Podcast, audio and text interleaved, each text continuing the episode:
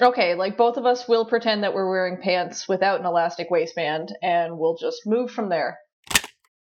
So, how do I play this? Do I pretend I just woke up from a Rip Van Winkle sleep and do a pandemic? What pandemic? shtick? Do I express my earnest contrition for taking an unannounced year off from my podcast, which does, in fact, have a few listeners who do appear to enjoy its presence in their lives and who might even express that enjoyment with monetary donations and who might have found it a bit of a help in the darkest days of the pandemic? Mm, do I just act like nothing happened? Well, something clearly did happen, and the world is plenty different than it was when I last recorded an episode. Thankfully, my guest today is Sarah Walsh, a comedian, visual artist, and creator from Newfoundland, and she's an expert at taking dark subject matter and making something delightful from it. I can't really think of anyone better to wake this show up from its slumber.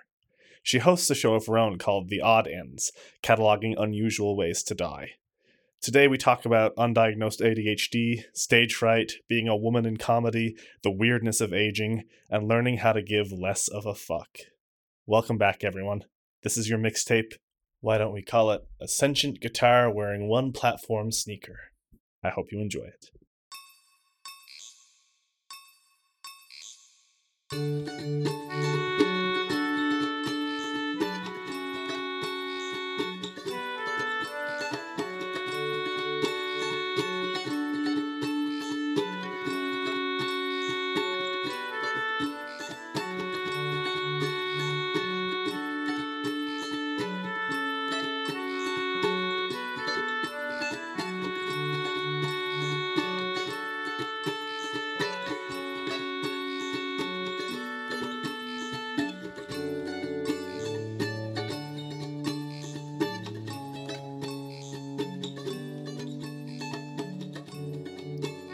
Hi, Sarah. Welcome to the show. Hello. Thank you for having me. It is a great pleasure. And so, as you know, this uh, show, I get people on to talk about music, but also about their life. And people choose five songs which represent either five different periods of their life or five aspects of their life or something like that. But before we get into that, I like to sort of spend a couple of minutes getting to know the person, uh, particularly because some of the listeners might not know who you are. So, why don't you introduce yourself briefly? Okay, hi. Uh, my name is Sarah Walsh. I'm from Newfoundland. Uh, everybody gets mad about how we pronounce that, but we don't pronounce it right either. So, I mean, I feel like it's all ultimately okay. I'm a comedian, so that means that I make tens of dollars a year and tell fart jokes to strangers, sometimes for money, sometimes for beer tickets.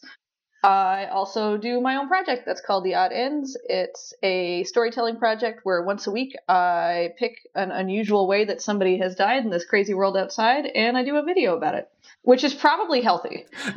is that is that on YouTube? Can people um like watch that there or how how can people see that cuz like that's a super cool idea for a project. Thank you. Uh, they can go on Facebook. They can follow us that way, or uh, also Instagram, which is great for you know when you don't know how to feel about yourself and you're staring at your own face every day that you're editing it. yeah, I know how that feels. Um, I'm not at all hyper aware of my vocal ticks after doing 45 episodes of a 90 minute podcast. Oh my god, this is like you know when you're a kid and you first get your your cell phone and you have to record the outgoing message and you're like, is that my voice? But it's like that, except every day, and I'd expected to grow out of it by now, and it has not happened. So your project is about the odd ways that people die, uh, and you're also a comedian, which makes me wonder, like, is there sort of some black humor involved here, or some dark humor? Uh, dark humor followed by probably irrational fears just being given more weight than I think I should be giving them. uh, it's it's neat. Like you know, you find out uh, new and exciting things that you should maybe avoid for your own good, and uh, then you make little jokes about them while you're internally terrified. It's good. I think it's I think it's a reasonably healthy way to fixate on this.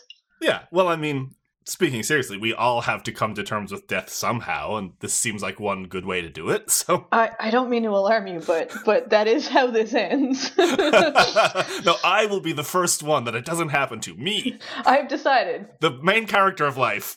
no, that's valid. I mean, somebody's got to do it. Why not you? Why not tomorrow? Who knows? Oh my goodness. All right, so uh, you grew up in Newfoundland. You're still based there, correct? Correct. Nice. So I am also from Newfoundland originally, although I've been up here in Toronto for about 11 years now. But it means that I have some familiarity with um, you the cultural context you're going to be coming from. Why don't we get on to your first song? Uh, what do we have up first? Well, I'll tell you what I want, what I really, really want. Don't tell me what you want,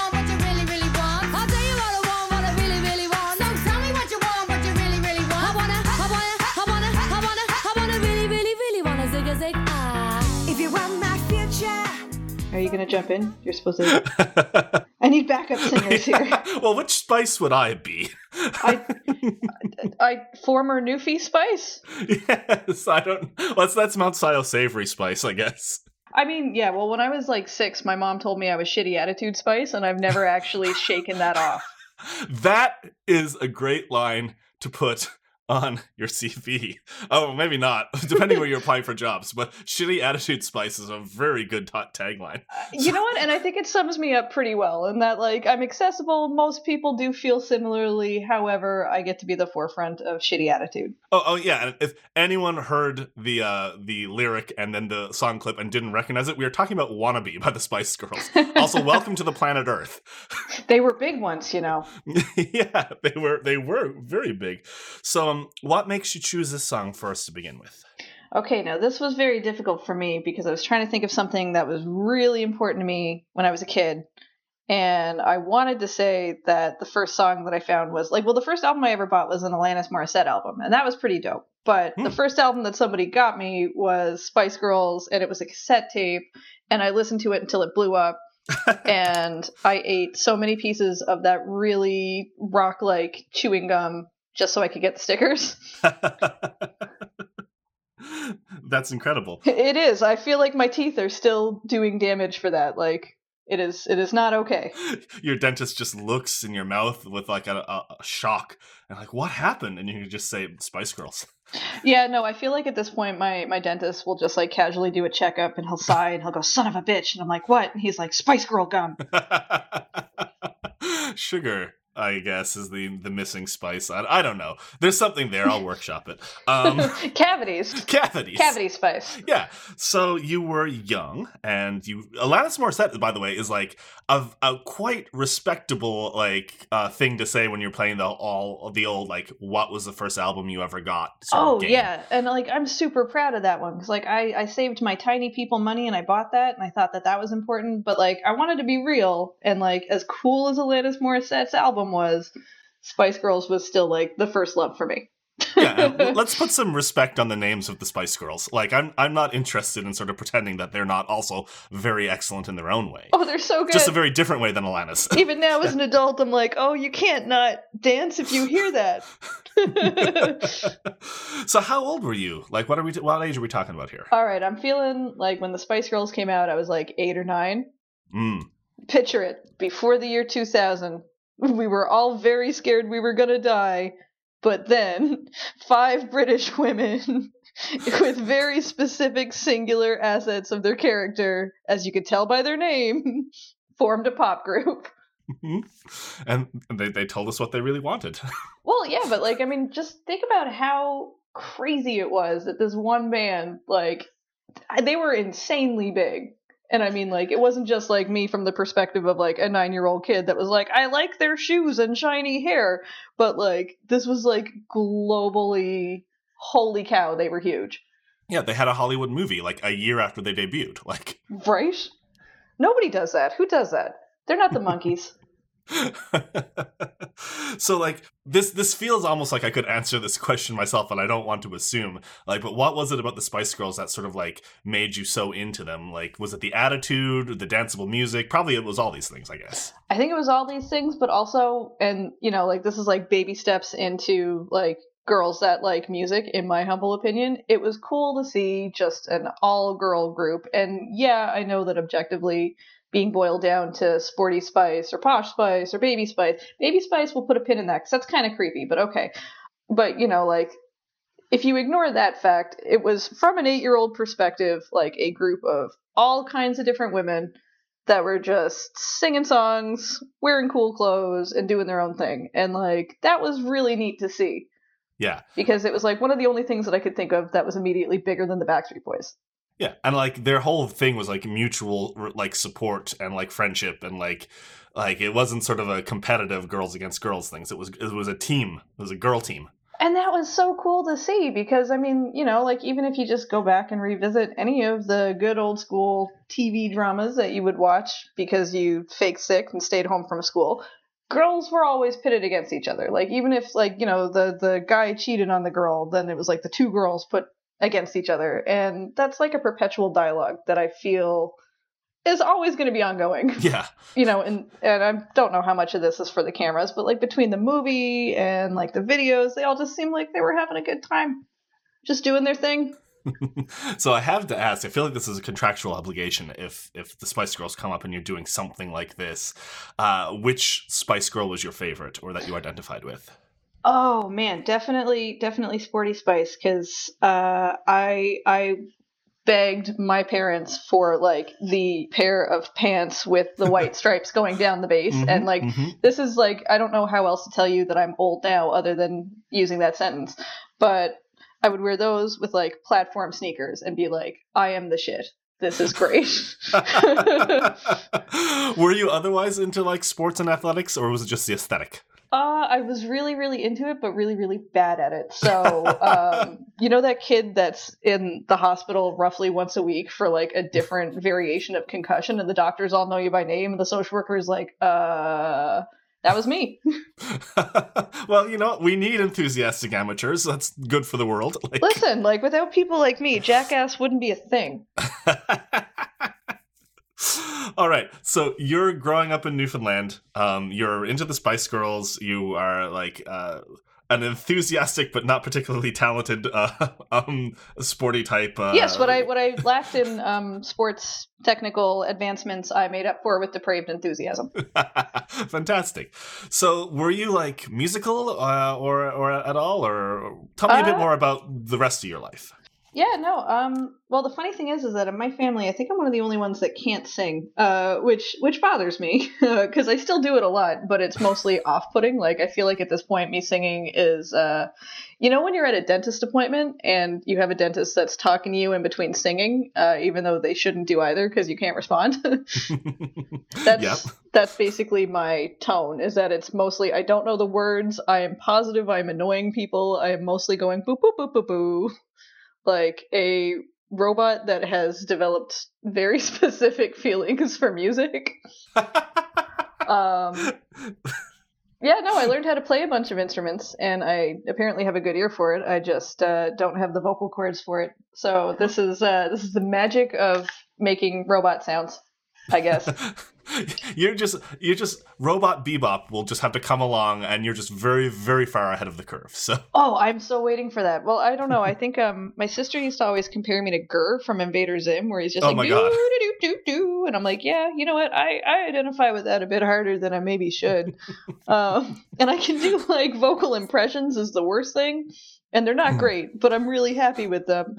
But they are not good for singing. So uh, in my adult life, I have learned that I can do a good impression of Miss Piggy singing Cardi B. oh my god that's a marketable skill I'm trying to find a way to make it marketable rather than deeply concerning, but I mean, baby steps. well, well when i say marketable skill i more so mean like that's a viral video in the making i don't think there's a lot of depth to that i think i think that's lightning in a bottle material there so I feel like I'm just operating some very innovative stuff, sir.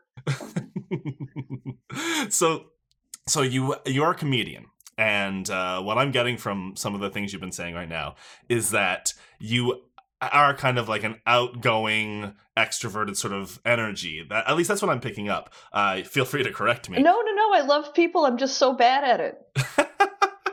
so, like, a bad extrovert, because, like, I feel like I have, like, the internal dialogue of an extrovert where I'm like, I want to be where people are. And then they're like, what are you doing? And I'm like, interacting with you. so i'm sort of interested like uh, were you like class clowny were you like making your friends laugh at this age or was that sort of a skill you sort of purposely tried to develop in yourself or talk to me about your history with like comedy Okay, well, um, I only got diagnosed with ADHD this year, which is great. Um, because, uh, like I got, I've, I've always been like mentally, I've had a lot of stuff on the go, which is fine, I guess. But, uh, with ADHD, apparently it's really common in women, especially that like, I felt like I was really dumb, so I had to make up for that by at least being kind of funny Hmm. Uh, which is not not fantastic. But you know, you feel a bit better knowing that a lot of other people had similar experiences. So I don't think I'm actually funny at this point. I think I'm just like weird enough that people are laughing. But I don't know if they're laughing because they're uncomfortable or they're laughing because I'm actually funny. But like, uh, I think I've made too many jokes that are like darker than I mean them to be, and then somebody will laugh nervously before they're like, "Should I call someone for you?" I still remember I was in my second year at university at MUN, and I was taking a class on science fiction and fantasy literature, and there was another person in my class. I can't even remember her name, but she was so smart and I was so in awe of her. And at some point, she just casually remarked that laughter is actually a form of screaming. And I was like, holy shit, you're right. Oh, I love that. That's such a good way to look at it. And now I'm going to be really upset every time I do well at a comedy event. I'll be like, why are you all yelling at me? they're all they're all happy screaming. They're happy screams. oh my god. But yeah, like I have read and I have heard that often ADHD goes undiagnosed in women also because it can manifest in ways that people might not be looking for because they're used to the stereotype of the uh, rambunctious, disobedient boy, you know? oh, absolutely. And like when I was a kid, no, I'm saying kid loosely, but like when I was in high school and junior high, more like I, I think I had spent a lot of my time waiting outside a classroom just because I was kind of relentlessly trolling a teacher, uh, which I'm not necessarily proud of, but that's the best way I could describe it. Like at the time, I was like, no, I'm right. They need to listen. And now as an adult, I'm like, man, you were annoying, weren't you? Uh, one of the main reasons I didn't go into education is I remember what I was like as a teenager, and I was one of the good ones. Like, teachers have to put up with a lot, basically. I always felt really bad for my sister because she had a lot of the teachers that my brother and I both had, and two of us were very similar, I guess, in our dispositions. Where we were, I think that we were smart, but we didn't apply ourselves in a way that teachers had hoped. So it was usually like elaborate schemes to do things for no reason other than to give teachers gray hair, uh, is what I'm gathering in hindsight. But my sister started junior high, and half the teachers she had had already burnt out between my brother and I, and they were just like, "You're a Walsh, go outside. You know what you did." Uh, which was fair, I guess. well, you know, we, we can't help these things. Although we now that we are sort of moved on to talking about like your teen years, maybe that's a good point for us to pivot into your second song. Ooh, all right. Are you ready Yeah. for the angst? Yeah, I am. Uh, we're, we're we're leaving behind the Spice Girls and going to some heavy territory over the next couple of songs. I feel like I should have just like added the disclaimer that there was a Moffatts phase in between these two. It's just we didn't have enough room. Oh, the Moffatts! You you just ended up on the cutting room floor. We're so sorry to the Moffatts, who are basically like Canada's Hanson, right? That's literally what they were, but also, you know, they had they had pretty hair and they played guitars and I had a crush on one of them and then somehow everybody was surprised when I wasn't straight in my later years, but it is what it is. Yeah, no, I'm, I'm sorry I'm laughing so much, but when I came up to my mom, she was like, But you love Tori Amos so much. And I was like, Mom. No, no, not that kind of love. it's like, yes, our, our, our fixations on pop art, pop figures need not sort of signal our sexuality, or they do, but not in ways that are legible to us. not others. yeah, not in the way that was tangibly accessible to uh, my mom because I literally remember that discussion where I was like, I think I like girls. She's like, No, you don't. And I was just like, Are you sure? Because like skinny teenage boys with long hair when I was a kid were kind of like I was like, That's just androgynous enough. Yes, we're meeting in the middle. Fantastic. Okay, so uh, we didn't even introduce this song, but let's. What, what what is the next song we have? We know it's angsty. Okay, it's it's not quite teen spirit, but it's a little bit. It's a little bit before that, or sorry, after that. My bad. Sorry, Nirvana. Uh, but Frances Farmer will have her revenge on Seattle. It's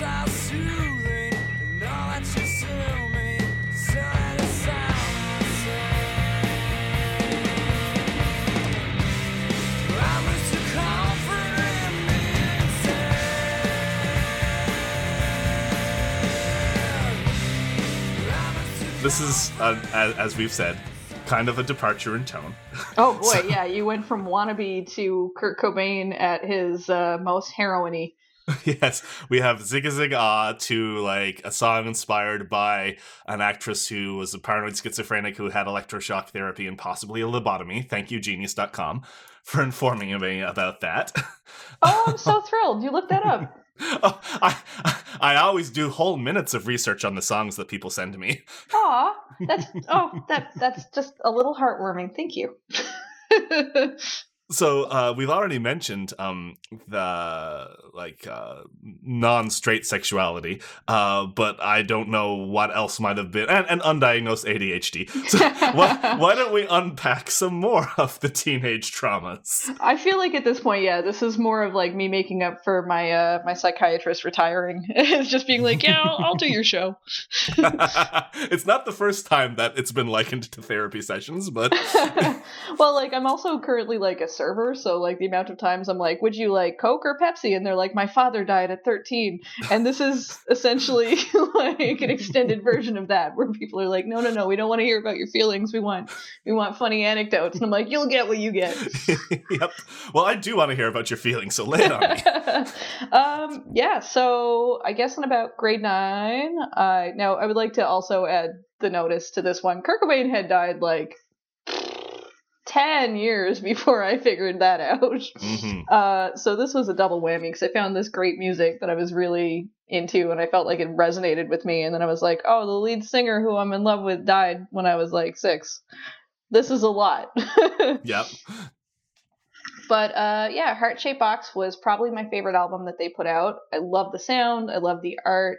I just felt like an instant want to go do my own things, Mm. which I guess like nothing had up until this point really inspired me to do. Now, mind you, all the things I did were very, very bad because I was like 13.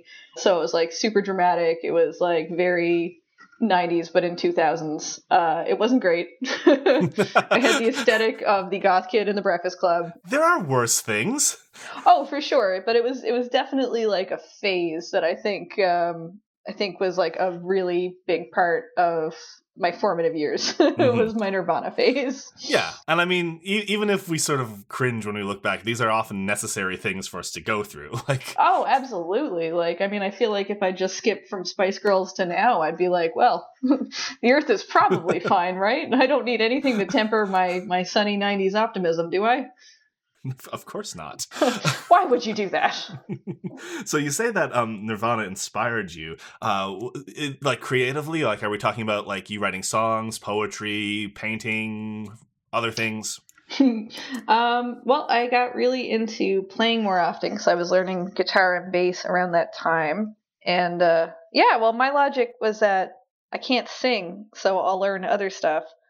And then it was very funny because I'd try to play with other kids, and uh, it would be 50 50. It would either go really, really well, and then we wouldn't have time for it, or it would be three people fighting, but then they got stoned, so nothing got done. Oh no. Well, I mean, incidentally, I feel like that's like a pretty good paraphrasing of a lot of bands. So Yeah. I do feel like okay in that representation. sure. And I mean, what are you're like? You're like 14 or something, right? So, oh, for sure. Like, what else do you do? I lived in Newfoundland and I was 14 and I went to a public high school with like, uh, I don't know, 1,500 kids at the time. So you just kind of wing it at that point. Mhm. Uh, I found a group of other kids that also liked really depressing music by dead musicians. I think we all hung out and just tried to like one up each other with angsty Kurt Cobain knowledge.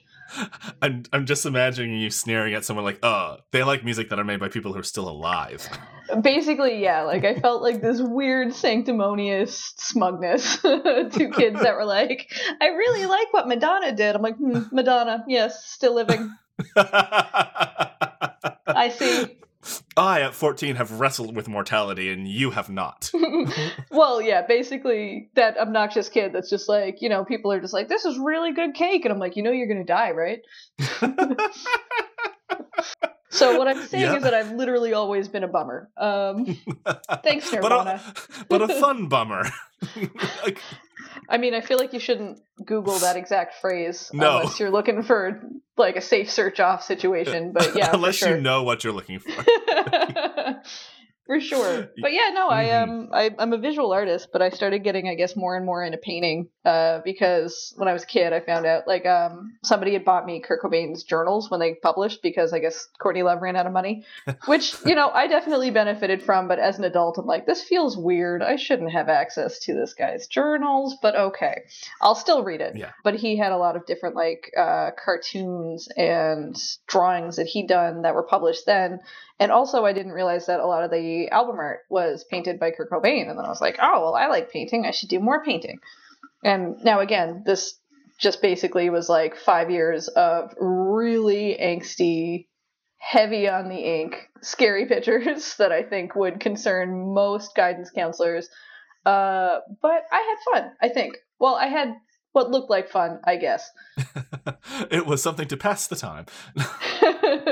well, yeah, I think it only it only concerned a handful of people. Uh, Yeah. but yeah, that was that was something neat to kind of figure out that I was into based on other people's interests. But you know, it was when you're a kid and you look like next to you, and the kid's doing something at the desk next to you, and you're like, that looks fun.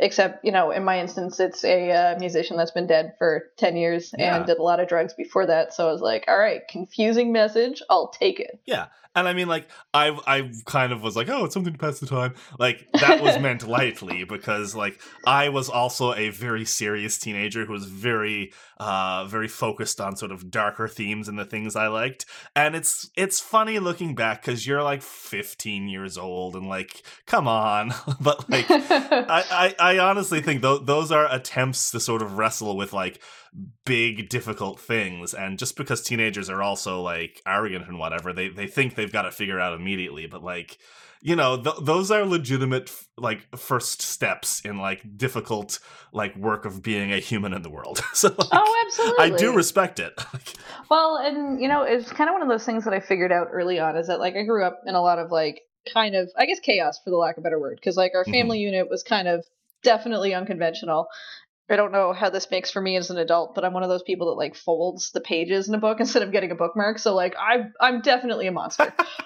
I just felt that it was kind of neat to have stuff that I felt was similar to how my brain worked, whether or not it was actually similar. But like at the time, it was just neat that there was this whole other group of kids and people that were really, really, really into Nirvana or like Smashing Pumpkins or some other music that The Simpsons would say would make depressed teenagers like crazy. But um, I just found that like kind of a constructive way to be sad, if that makes sense. A constructive way to be sad is a great way to put it. And i mean also like they're lonely years and so like finding people who have a shared interest uh, or even one that's just next door to it like is very good for sort of feeling a sense of like oh bonding with others you know? It's yeah. like music is super important to teenagers identity. Like it's really funny because now when i'm like i'm a 38 years old right now i was like i don't i don't care if my friends like the same music i like. It's like they can like what they like i like what i like. But when you're 16 it's like oh it's so important. You have to take this mixtape because mix cds weren't yet a thing. Like you have to take this mixtape and listen to this. And if you don't like it we can't be friends. Oh, yeah, no, that that actually that resonates. well, because when you're 16, like you don't really know who or what you are. Like, I mean, I remember not knowing like what I don't know what way to introduce conversations of like your orientation or your interests or your fears or your wants for after high school. And it was just neat because unfortunately when you're a kid, it kind of I mean, the broadest net cast is like what you like. Abs- Um, and you learn from that because, like, I mean, like you said, now like we're in our thirties. I could give a hoot what you listen to, with the exception of a couple of bands, but okay. yeah it's still exciting if you meet someone or like you have a friend who likes the same things but it's like it's not at all a make or break thing like Oh, my no. Except I, I will draw the line. Like, I do have friends that I love dearly, but if you bring a guitar to a house party and break out Wagon Wheel, like you're you're dead to me. you know that's a very you might not I, you you may or you may not have realized that's a very Newfoundland thing you've just said because people generally don't bring instruments to house parties in Ontario, and I kind of miss it. But like I I I, would step outside during wagon wheel, sure. Like Oh, I don't yeah. need to be here for this. no, that was a that's one of those things that I've kind of because like I mean we have dual citizenship in my family, so in like Britain, I've gone to house parties and I'm just like, oh, none of you have brought okay, that's cool. I mean, I guess we could talk about things and just casually sip wine, but I mean, I feel foolish because I'm wearing a full body band suit right now, like with the drums on the back and the cymbals on the knees. But it's it's like one of those very almost exclusively Newfoundland things. Uh, apparently, Ireland is very similar, and uh, I wish to go there Hmm. and confuse them also. Absolutely. So you've mentioned um, some things about your family. You said that you had an unconventional family union. You said that you've had uh, that, or that you have dual citizenship, and that you spent some time in the UK with family. Uh, so why don't you tell me a little bit about that? I'm I'm interested to hear. Okay, very cool. Uh, my mother is actually from the UK, Britain. Um, so I think she's lived here 30 odd years and she still has a British accent, but she has, uh, she's, she's in the last couple of years, I noted that she'd added a lot of Newfie slang. Oh yeah. So I feel like you haven't lived until you've heard a British person like yelling like, what are you even at, boy? I'm like, oh dear. uh, it's, it's very hard on the ears. Like it doesn't hit right. Um, it's a weird flavor combo. well, and yeah, just I think between my mom being British and uh, my dad was from here, but he didn't really have much of an accent, so I don't incidentally feel like I have one. Um, except like I'll notice little things, but like the last time I was in Ontario, it was a couple of years ago. Um, I was at Union Station, I was smoking, and somebody came up and they were like, "Can I have a cigarette?" And I was like, "No problem. Here you go, take two. And they looked at me really funny and took them and ran away. And I was like, "I don't know what I did to upset you, but I'm sorry." and then they came back and she was just like, "So you're either from Halifax or Newfoundland?" And I was like, "Do I have an accent?" And she was like, "No, you didn't tell me to go fuck myself. So you're clearly not from here." And I was like, "Whoa." Toronto is kind of mean, but I mean, I like it. Uh-huh. Uh, it- Toronto can be very cold. Let's put it that way. well, yeah, like I mean, I have a lot of friends that have suggested that I go to like a bigger place to do comedy, and uh, I feel like I am just sensitive enough that it will end in like public threats of suicide. Uh, so, like maybe No. maybe it's not for me. No, there's a. mm. I don't want to say anything bad about the city where I've chosen to make my permanent home, but um, it, it can be tough to sort of make a home here. So yeah, Oh, absolutely. And like I've always enjoyed my time there and the people I get to meet and hang out with, but uh, I think ultimately I'm I'm too sensitive for most places. it's funny because like Newfoundland, I've one thing I always feel about Newfoundland is part of the Newfoundland character is that there's a willingness to like fight. Like if someone offends you, you'll just like flare right at them, but then it's over and done with. like oh my gosh, yes. Well, like um good example. I I worked at a restaurant that we used chopsticks. Um it was like a ramen place. And um one time this guy basically raised his hand like he was in school and he was just like, "Excuse me, miss." And I was like, "Yep." And he was like, "I'm from Mundy Pond." And I instinctively tightened my hand around the empty beer bottle that I was holding because I was ready to fight this guy because I was like, I don't know who you are or what Yeah. I did to you, but I'm ready. And then he was like, May I have a fork? I can't use chopsticks. And I was like, Oh, well, that was a weird time for me to realize that my fight or flight reaction is super sensitive, for lack of better word. but it was like the most newfie reaction I think I've ever had. There are two types of listeners to this episode right now. One who knows what Mundy Pond is and is like, oh, okay, okay. you have a prejudice against people from Mundy Pond. That makes sense. Only if you're from Shea Heights. Oh my god, Shea Heights has the most beautiful view of the city, It really and uh, everyone shits on it all the time. I don't even know why I did it. I think I just did it to fit in with our Mundy Pond crew. All three of you that are listening to this. Uh, and then there's people who do not know these neighborhoods. this makes no sense to them. But hopefully, hopefully, context clues will give them enough to pull them along. Yes, just uh, I mean, think about whatever very intense gang rivalries you know about, but then dial those down to like one, a soft one, and there you have it. That's Newfoundland. Sprinkle in a little sort of quasi Irish-ish flavor, bit of pirates. yeah, I always tell people it sounds like Brad Pitt from Snatch. Yeah, basically. there you go. Well, why don't we move on to your next song? Because I feel like it's a good time to do that. What do we have in uh, slot number three? Well, I want you to remember a time where Edward Norton dated Courtney Love to movie premieres and it was a strange and beautiful time to be alive. I'm talking about the disgusting time period in the 90s where Fight Club used the Pixies and this song.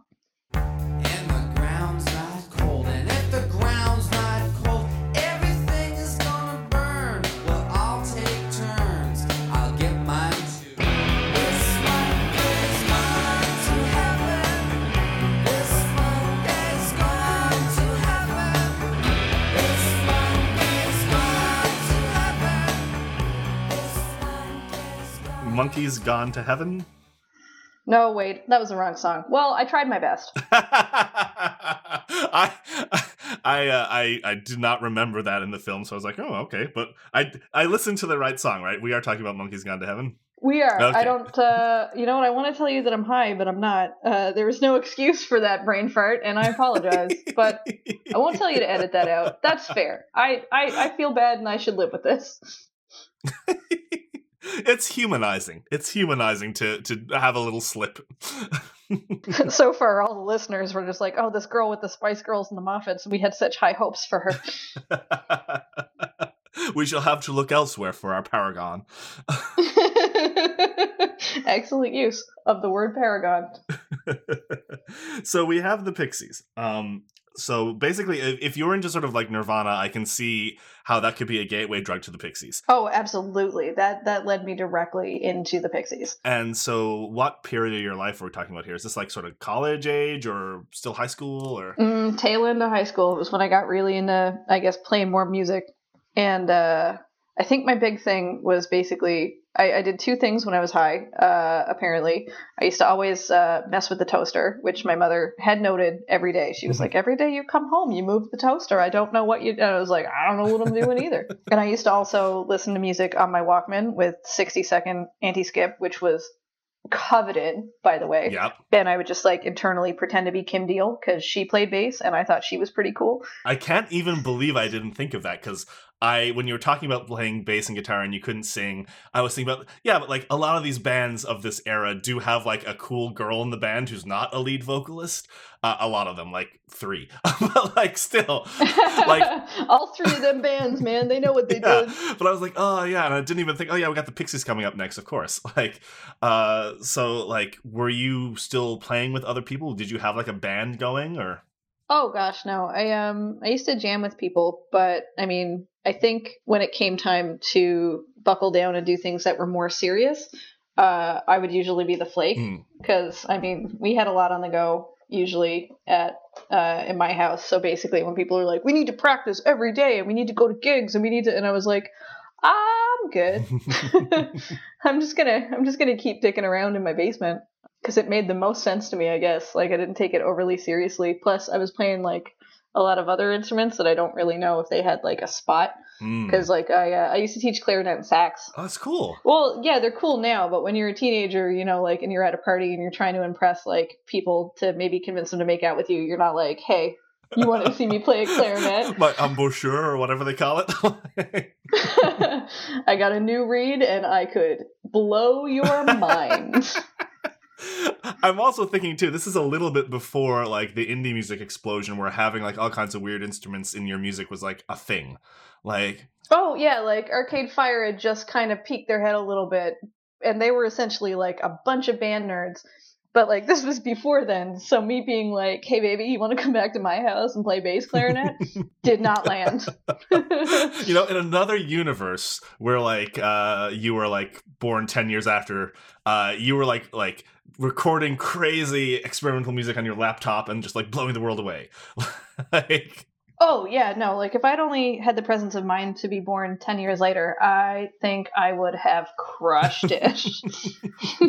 so uh we are talking about the Pixies and this specific song. Um what made you choose this one in particular? I just really enjoyed the way that both the vocalists played with each other. hmm Like it was it was something that I've always kind of appreciated. Like I've always kind of liked I guess I don't really know how else to describe it other than like a male female duet almost because you have one that's super low and super rough Mhm. and then you have like a higher softer kind of like almost more melodic in the background or even in the foreground depending on the band which is pretty rad and like I just really liked that dichotomy of you know the lead singer screaming his head off, and then Kim Deal just steps in super cool and just sings the chorus. And I don't know why that just uh, spoke to me, but it did. Yeah. No, I mean, I in general that's something that I also really uh, enjoy, and not not a lot of bands actually do. But like male, female, or it could even be like um like not having that gender split, but like two voices that are very different in tone quality. Absolutely. It's it's just a nice sort of variety and sort of like um, sweet and sour or. I don't know, like it's it's nice to have that sort of uh, variety in in the same song. I uh yeah, no, I agree, but now in my head all I'm thinking is I like salty and sweet. Um which is yeah, it's my motto for bands, I guess. Yeah, exactly. I want uh, my this band is a real sea salt brownie. That's all that I want out of music or life. And now I want a sea salt brownie, so I have to cut this short because I got to go do Yeah. that. Sorry, Liz Phair. Bye. I know that we have to talk about your feelings right now, but not today. yeah, it's spoiler for the next song. Whoops. I mean, like, I feel like if it started with the Spice Girls and it went like an angsty girl route, I I feel like that's just in the mix. Yeah, it's it's predictable. This is what happens when you inject Spice Girl genes into the Pixies, I guess. Oh yeah, no, like I feel like if the Spice Girls and the Pixies had a baby, the result would be um well, I feel like it would just actually be a sentient guitar that's wearing one platform sneaker, but it's it's like a manifestation that has strayed very far from God's light. I have to say, I always take uh, episode titles from something the guest said. You've given me so many good ones. I don't know which I'll pick. See, this is what I mean. I'm not actually funny. I'm just weird, and people are like, I never know if they're laughing seriously or nervously. I'm laughing seriously, but my sense of humor really responds to uh, wordplay and unexpected turns of conversation. So you're doing great. Okay. No, I feel like both of us will get a, uh, a wellness check after this debuts, uh, which you know it is what it is. We'll we'll do it. Like, oh, you again. well, actually, I'll remember it until I die. But one time I did a show at Yuk Yuks, and I can't remember if it was in Newfoundland or if it was in Halifax. But after the show, I was outside, and this girl came up to me, and she was like, "Oh my god, that was so funny!" Blah blah blah. And I was like, "Oh, thank you," because like I don't know how to deal with pretty girls talking to me. and then she was just like, "It's a good thing that you're not that awkward in real life, though." And I was like, "Yeah." this is a character I perform. yeah, that's pretty much. It was like, yes, this is totally a character. I am in real life cool as a cucumber mint. Um, all of those things. And the whole time I'm talking to her, I'm just like, I have to pee, and now I'm nervous, so I have to pee twice as much, but I can't leave the conversation until I've proven that I'm not as awkward as she thinks I might be in character. It was very convoluted to worry uh, in hindsight, but it's probably a good way to sum up me doing comedy. Know what? Let's move on to Liz Phair. That's where the conversation's going. This is a totally normal conversation in the English language, by the way. Before Liz Phair, Yes, before Liz Phair. Uh, as, as we say, BLP, before Liz Phair. um, all right, so yeah, our next song, by the way, is Liz Phair. Why don't you tell our listeners what song it is? well, this song, sir, was featured in Chasing Amy, Kevin Smith's movie about a bass playing blonde girl that is not straight and makes comics. it very clearly might have struck a chord with me. so this is California that we're talking about. Absolutely.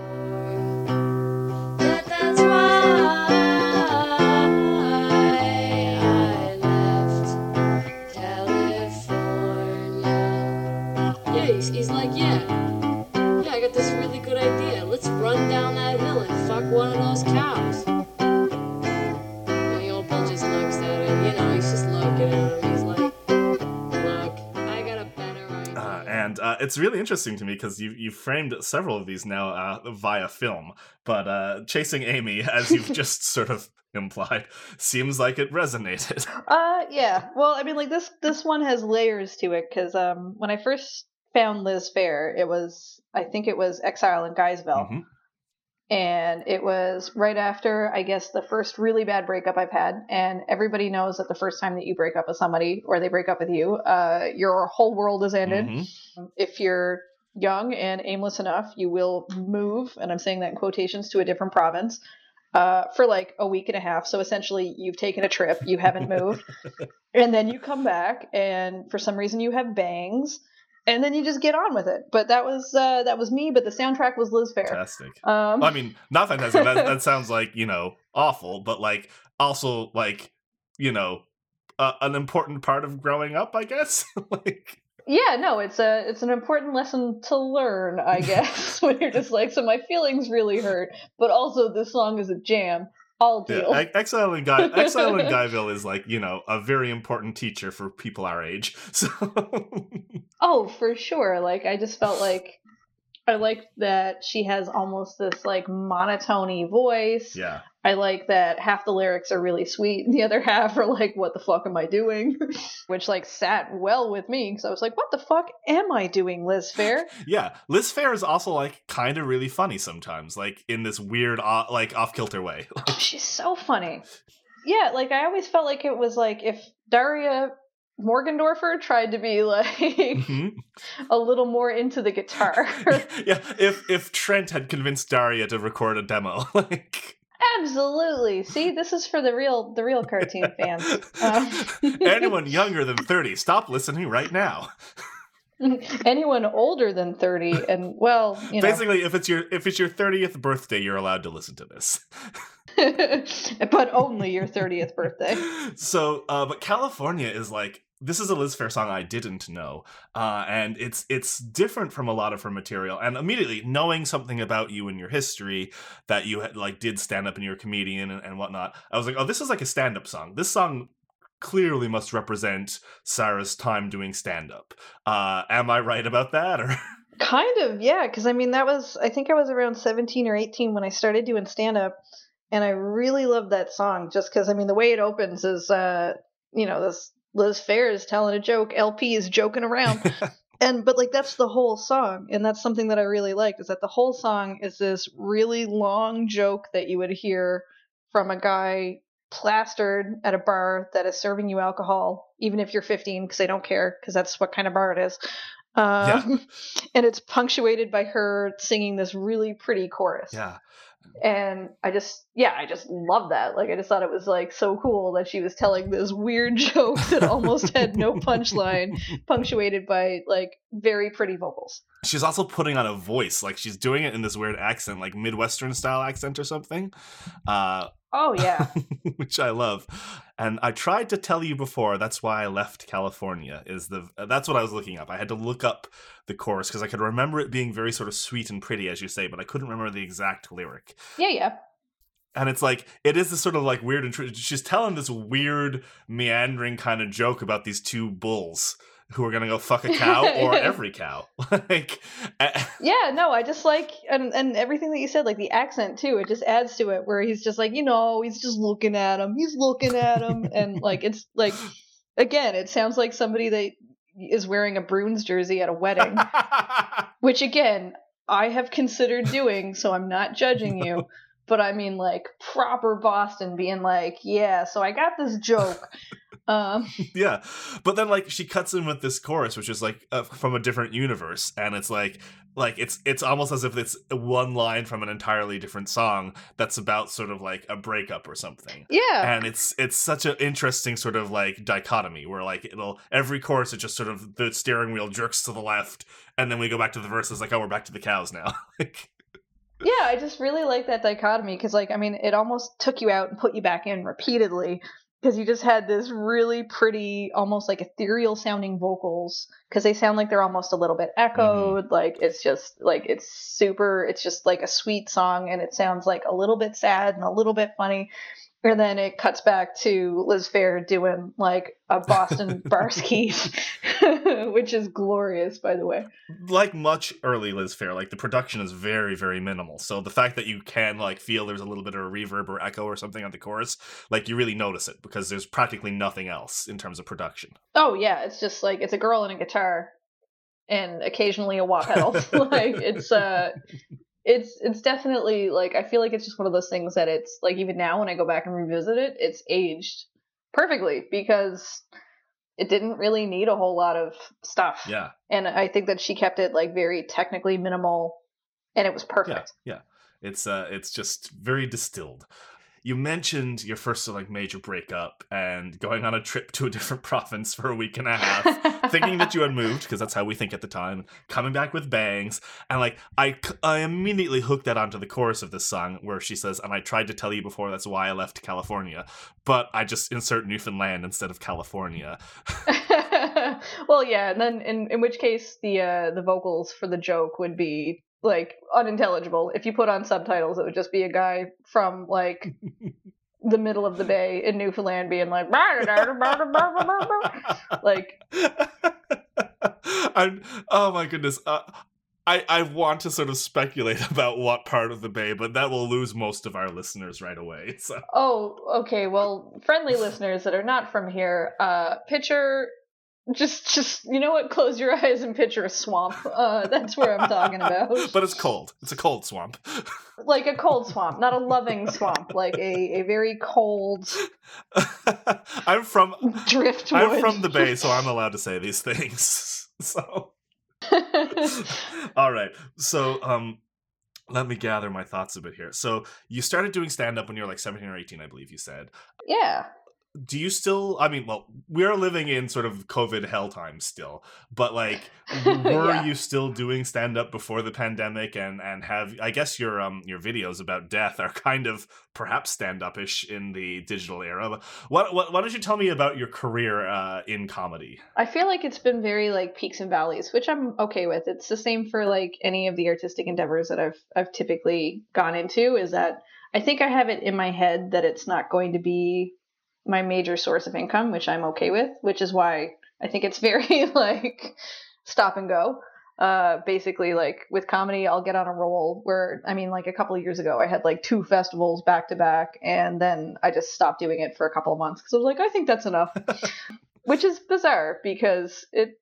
I feel like if you have any hustle in you, uh, you should probably do more. But like, it was just a weird way to kind of, as a litmus test, to figure out that my fight or flight is not uh, developed. I guess. Hmm. Like if somebody's just like, if you don't do this show, you're never gonna work again. I'm like, well, I had a good run. you know the, the universe won't end you know Well, that's pretty much it. Like, I mean, like every time I've thought about things and I was like, oh, you're missing opportunities. I'm like, but you know, there'll be there'll be more. like, I don't mean to sound very like overly cocky about it. I don't necessarily think that I am. It's just there, there's always something that you could be at, and if you don't like the shows that are happening locally, you can organize your own. That is, I think, a really unusual and healthy attitude because I mean, for me, every time I like I fuck up or I miss like uh, opportunity, I'm like, oh no, that could have been the big one or or whatever. and I'm sure that's Yeah. really common for people to think that way and sort of catastrophize over that. Whereas you're like, yeah, whatever, like roll with the punches. Like not not every egg will hatch. It's fine. like you know. Oh yeah, no, but that's like after years of like therapy and failure. Um, because for a really long time, well, for starters, when I first started doing comedy, I used to throw up before every show because I was anxious, like Eminem, but less cool. Mom spaghetti, yes. I always wondered why his mom made spaghetti on rap battle night. Like, did she not know? Something with less acid in it, mom. Perhaps some dry toast. But yeah, like I went from being like super nervous about that, but like I used to kind of also take it with me in that a lot of the people that I work with were men, which, you know, like they were for the general most part of it, like very kind people to me, like gave me a lot of helpful hints. But like I always felt this weird guilt if I didn't do great and I was the only girl on the show because I was like, oh, I didn't just fuck up, I failed my gender, uh, which is a very heavy thought process when you're like 18, 19 Yeah. And then you know like this kind of stuff i guess perpetuated a little bit.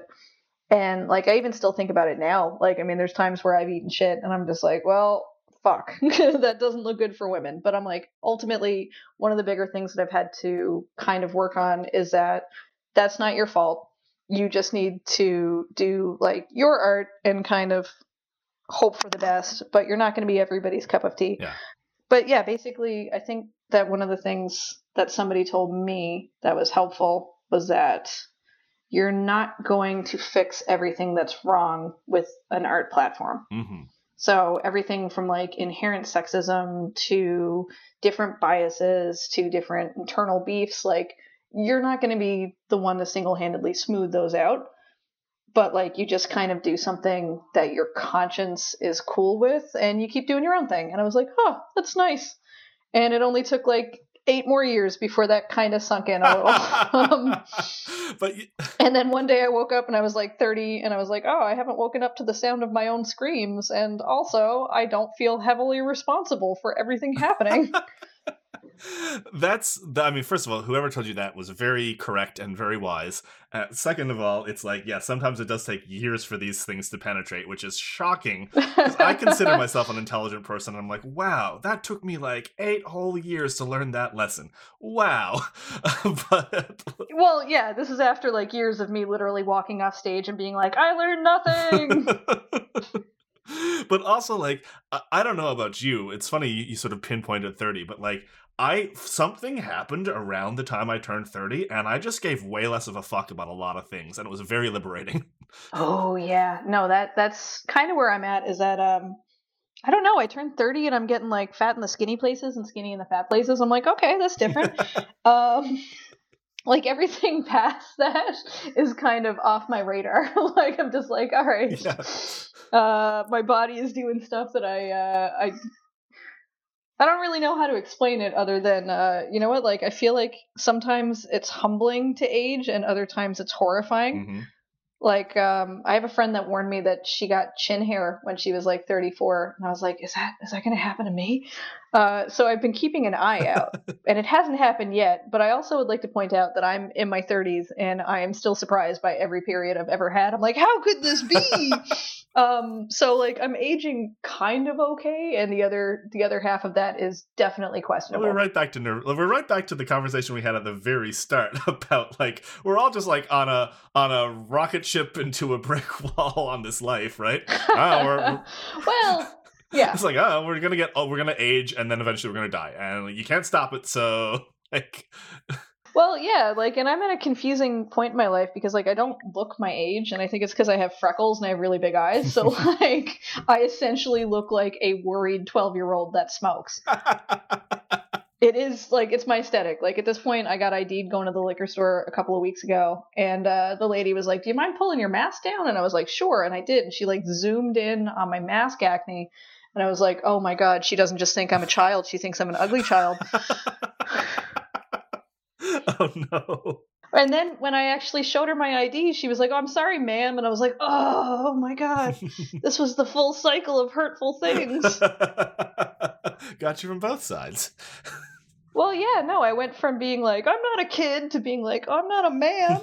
um, so it's just like that Britney Spears song, "I'm not a girl and not yet a woman."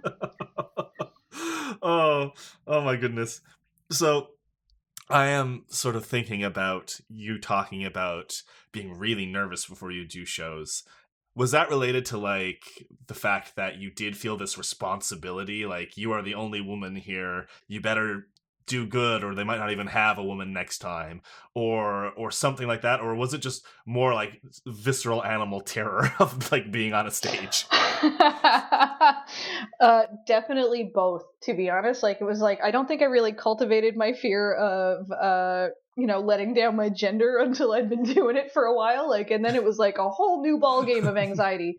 Um, which was nice because before that it was just like a mild festival of my own insecurity, which you know like is great. I feel like I uh, I think I wanted to go out and be funny and make people laugh, and internally the dialogue was just like I am trapped in a flesh prison and these strangers are looking at me. What have I done? You know what? I sense that this is a good pivot point to our last song. And it was the phrase trapped in a flesh prison that did it for me. I feel like that does it for most people. Yeah, it's just the idea of just like, oh, chef's kiss. You're you're not even a human. You're just like a weird goblin wearing a Sarah suit. no, no, no. You you are homo superior. Let's talk about that.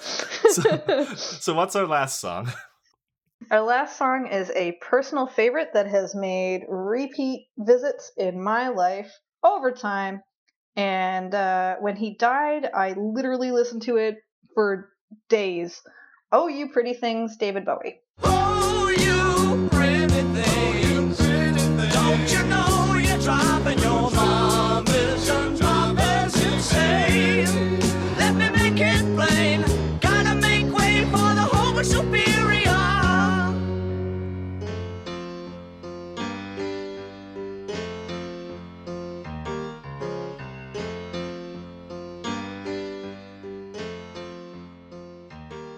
So I listened to all these songs in order, like last night, like as one does, because you know it's meant to be a little. It's it's a real waste of like space on an actual tape. like it's only five songs, but like I, I wanted to listen to them as a group. Well, well, you know, uh, it's it's it's the premise of the show. It's the least I can do. Okay. But- Well, put me on your mailing list. I will send you a mixtape for Christmas. oh, wonderful! I need to find out how to make mixtapes, but I will do I need this. to find some way to play tapes, but yes, indeed.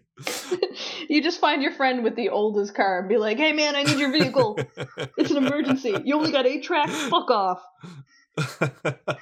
oh, you have that weird tape you put in that can connect to a CD player. I just kind of want to one day revert, like you know how old stuff becomes cool again. Like I'm kind of I'm looking forward to Mhm. like the 2025 Audi that comes out with like an active record player.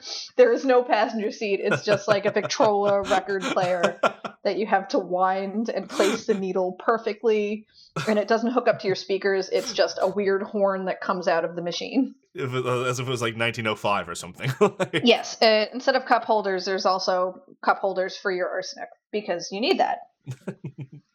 yes, absolutely. Well, let's talk about David Bowie. On the note of garters and meat cake, your friend and mine, David Bowie.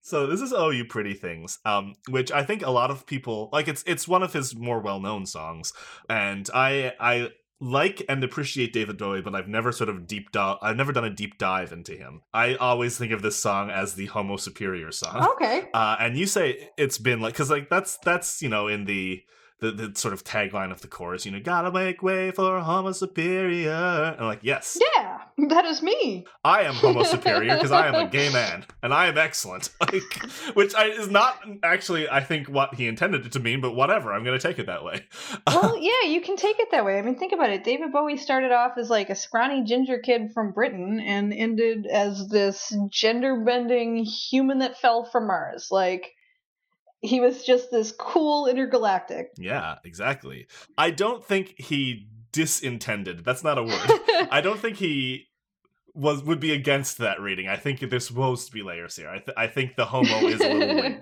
well, yeah, no, it's it's like many of the David Bowie things. Like, I mean, the the pants from Labyrinth were enough of a nudge into puberty for most of us. so you say that this has been like a big song throughout your life. It's come back a bunch of times. What is it about this song that like draws you in? I'm not even really sure what to tell you about that one. Like, um, when I was about, I think, 15 or 16, I uh, I had a friend, and he gave me like a box of CDs and tapes that he just wasn't into anymore. And uh, I was like, cool, I like all of these things. And um, Hunky Dory was one of them. And that was the album by David Bowie that that one's on. It's got Changes, it's got Life on Mars, and for whatever reason, Oh You Pretty Things, I think it was like the second or third track. But like, I listened to that song and that album like it was my goddamn job for like two consecutive weeks. and uh, incidentally, I think I only know who David Bowie was in the first place because Nirvana covered him. Yeah, that's that's how I first knew about David Bowie. I'm pretty sure because in grade six they played the MTV Unplugged CD at recess all the time. They being the other boys in the class. So well, yeah, no, and and at that point in time, that probably would have been me sulking in the background, being like, "Yes, Kurt Cobain wanted you to listen to it, you praps." but yeah, based on what you've told me over the hour we've been talking here, it's like it seems to make perfect sense to me that you would immediately be attracted to David Bowie's whole thing cuz he's like this sort of like outsider figure who's also kind of really like regal and kind of owns it. There's no uh, lack of confidence in his presentation, but he's absolutely wanting to sort of shake things up and and. But uh, I don't know. I'm articulating myself poorly. Uh, uh, what do you think? Well, you know when you see somebody that is aggressively confident, and you're just like, "But how? Tell me your secrets." Uh, this is this is one of the ways that I did feel about David Bowie is that I was just like, okay, look, man, I probably outweigh you, and I'm a pretty scrawny teenage girl. Why are you this confident? like aggressively confident. hmm Yeah, and like confident in a way that because like as you say, you probably outweighed him. Uh, he was like you know uh, sexually open and queer at a time when that was not at all an acceptable thing. He like was gender bendy. He used to play around with like being an alien, like like all kinds of things. Well, yeah. I feel like I need to just clarify that, like, you know, I'm not even like making fun of his weight, man. I'm just saying, like, at the time when you're a kid and you have this super rudimentary feeling about how you see things, it's all all the traditions that Yeah. you've ever been given. And even if you grow up somewhat untraditionally, like in conventional fucking society, like at this point, you're just like, oh, these are things that we accept as normal. Yeah. And then you have David Bowie, which is like being dropped in a big gray room, and then all of a sudden everything turns into Christmas lights. And you're like, well, that was unexpected. Yeah.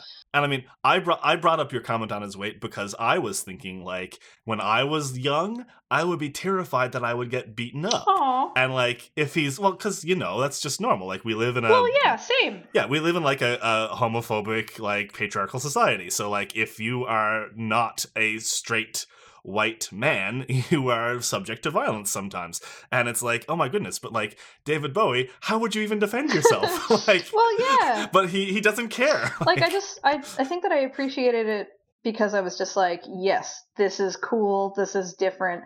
And now in the same breath, like I think I was in class with a girl that used to say that she was not from this planet.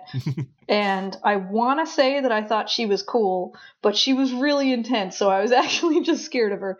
Um, and if I had my time back, I think I would have made friends with her.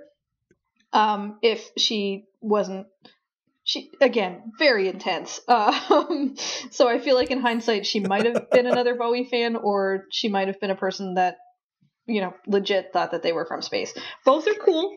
Hmm not not shaming anybody just uh one of these things is a bit different. You know, some sometimes we're not ready for some intense energy, you know. well listen i thought i was a witch for a really long time. I still maintain that i am if i need to make somebody like you know worry. Hmm well, you know, if you uh as far as Terry Pratchett's concerned, that's like 90% of witchcraft is just head games. So Well, yeah, at this point, I can tell you when the full moon is at any given moment without my calendar, so I think I'm crushing it. absolutely. Absolutely.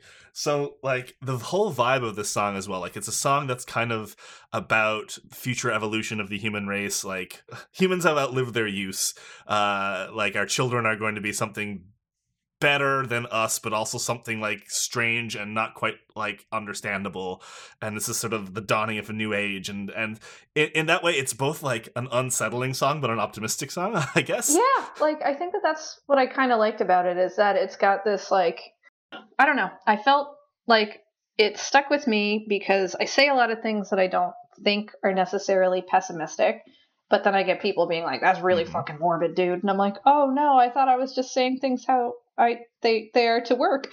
um, so I kind of like that mhm. the notion was overall positive while being, you know, not necessarily beneficial for us because you're saying like, well, look, man, in the future, this is what's going to happen, and we're probably not going to be here to see it, but this is pretty cool. And like, I yeah, I felt like I liked that, even though it's like a little bit convoluted if you're thinking about it. So like it's interesting because this is the first uh, interview I've recorded since the pandemic began, and uh, part of that reason is part of the reason why is because I didn't want to talk about the fucking pandemic with my guests, That's reasonable. and I, and I always like I always would end a conversation by sort of asking someone like, "Where are you right now? What's your energy going forward?" And it's kind of unavoidable. Um, so I'm like I'm thinking about this David Bowie song, and I'm thinking about like the uncertainty of this time that we're in, uh, but also the promise that like unusual but question mark better things are might be ahead. Um, is this like the vibe you're sort of carrying forward into 2021, or or talk to me about the Sarah of the future? well, first off, I'm gonna have these mechanical legs. Uh, that's all I've ever wanted. oh, fantastic! But yeah, no, I feel like that's. I want to say that I planned to get less weird, uh, but I mean, like, okay, I feel like I'm trying to look at time linear and it's not working for me. Uh, how do I articulate self feelings? Um, I feel like I'm at a weird point in my life because when I was younger, I thought a lot of the stuff that made me kind of weird, I would have grown out of by now. And as it stands, I think I've just grown very much into them. Um, so now instead of being like an off-putting 18-year-old that makes really weird comments at parties, I'm like an awkward 32-year-old that sometimes doesn't get invited to the parties based on what kind of parties they are. uh, but I find this this is probably better. Uh, so I feel like if we just keep going in this direction, weirdly, like you've mentioned previous, the the shame thing stops following you quite so much. Like it's almost you don't Yeah. think that the world is caving in less. It's just that you have had three decades to accept it. So I feel like there's like an odd, calm, liberating freedom in accepting total destruction in your 30s. yeah, basically, it's like the world is a frightening place that's always flying to pieces. Yeah, whatever. Just like accept that truth and like live your life. Like, Well, yeah, basically, I feel like I turned 30 and I was like, so the earth is slowly cooking itself. However, this week I finished the spinach before it turned mushy. So, like, you know, count your wins. one hand gives, the other takes away. like, the earth giveth, the earth taketh. absolutely. So I think this is a great spot to um wind things up. Uh, before we go, though, um. We talked a little bit in the beginning about like your current projects and everything, but if people want to find you uh, on social media or like your projects, um, how would they? What's the best way they could do it? Ooh, okay. The best way you can find me on the socials on Facebook, we I'm saying we like the royal we, it's just me, but if I say we, it makes it sound like there's a team. uh, you can follow us on Facebook on The Odd Ends, which is uh, if you're lost and there's other odd ends, it's literally just a picture of a girl playing with a Grim Reaper, because that's where I'm at. Um, And that's on Instagram as well. Uh, yeah, also on Instagram, it is the odd ends. I toyed with the idea of putting them up on YouTube, but uh, just the aspect of the comment section of YouTube generally still frightens me. Um, so I feel like I'm brave enough that I'm not scared of like bugs or heights anymore. And I'm like, that's pretty good. And then somebody's just like, oh, you should comment on this. I'm like, no, no, that opens you up to attack. Um, Fair. like I think I would actually rather face off with like two pit bulls than um than deal with like the the YouTube comment section. it's true that they are um uh oftentimes almost confusingly vicious so Well, like I, I think what was it that I watched the other day, and it was literally a video that one of the kids that I, I babysat because through the pandemic we haven't been able to see each other, so like we've just been like video chatting or sending videos to each other. And um, he's ten, and he Yeah. sent me a video of a bear sneezing. Like it was just like a little baby bear that sneezed, and I was like, "Ah!" And I made the error of scrolling down in the comments where like the first five are people just like heart, love, and then the fourth person inexplicably says RIP granddad, uh, which was weird given the context of the video. I was like, is the bear your grandfather? Uh, followed by like, I think maybe eight people down was somebody said something real racist with zero context. And I was like, oh my god, this is the internet. yeah And- I don't understand. it turns out having sort of like unbridled access to society's id is um kind of scary so well, a little bit. Like, I mean, like, there's a lot of times that we've talked about like superpowers that we would want if we could have them. And yeah when I was younger, I used to want to have like a Professor X thing where I could read people's thoughts. And now the older I've gotten, I'm like, no, no, no, no, no, none of that. I don't, I don't want to know. I have enough anxiety thinking that they're thinking about me that I don't need to confirm that they're thinking about me. And uh, also, I kind of quietly think back to the days before Facebook where you wouldn't know that your former coworkers were racist or selling leggings in bulk. Um,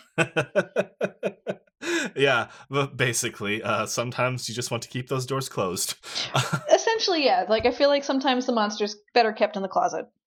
so what would your answer be now of uh what superpower would you want I think I don't know. I'm torn between like telekinesis or probably. I, you know what? I wouldn't mind flying, mm. but none of that like arm flap and flying. I just want to like think really hard with my mind, and suddenly I'm on my roof.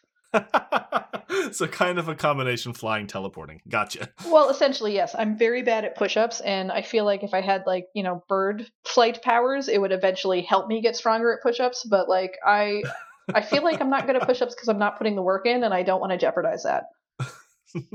Fair. Well, thank you so much for taking time to talk with me. No, today. thank you so much for having me. This was it was exceptionally difficult to narrow down five songs, but like it was definitely a weird, a weird trip to take in my brain. Yeah, the five songs thing is like my unexpected, slightly cruel streak, like emerging. but hopefully, that's the only time that it comes. I out. mean, like, yeah, I feel like if that's your your most sadistic, then I I feel like you might be a good person. Like, that's a good litmus test to be like, how bad of a human are you? Not that bad. We're good.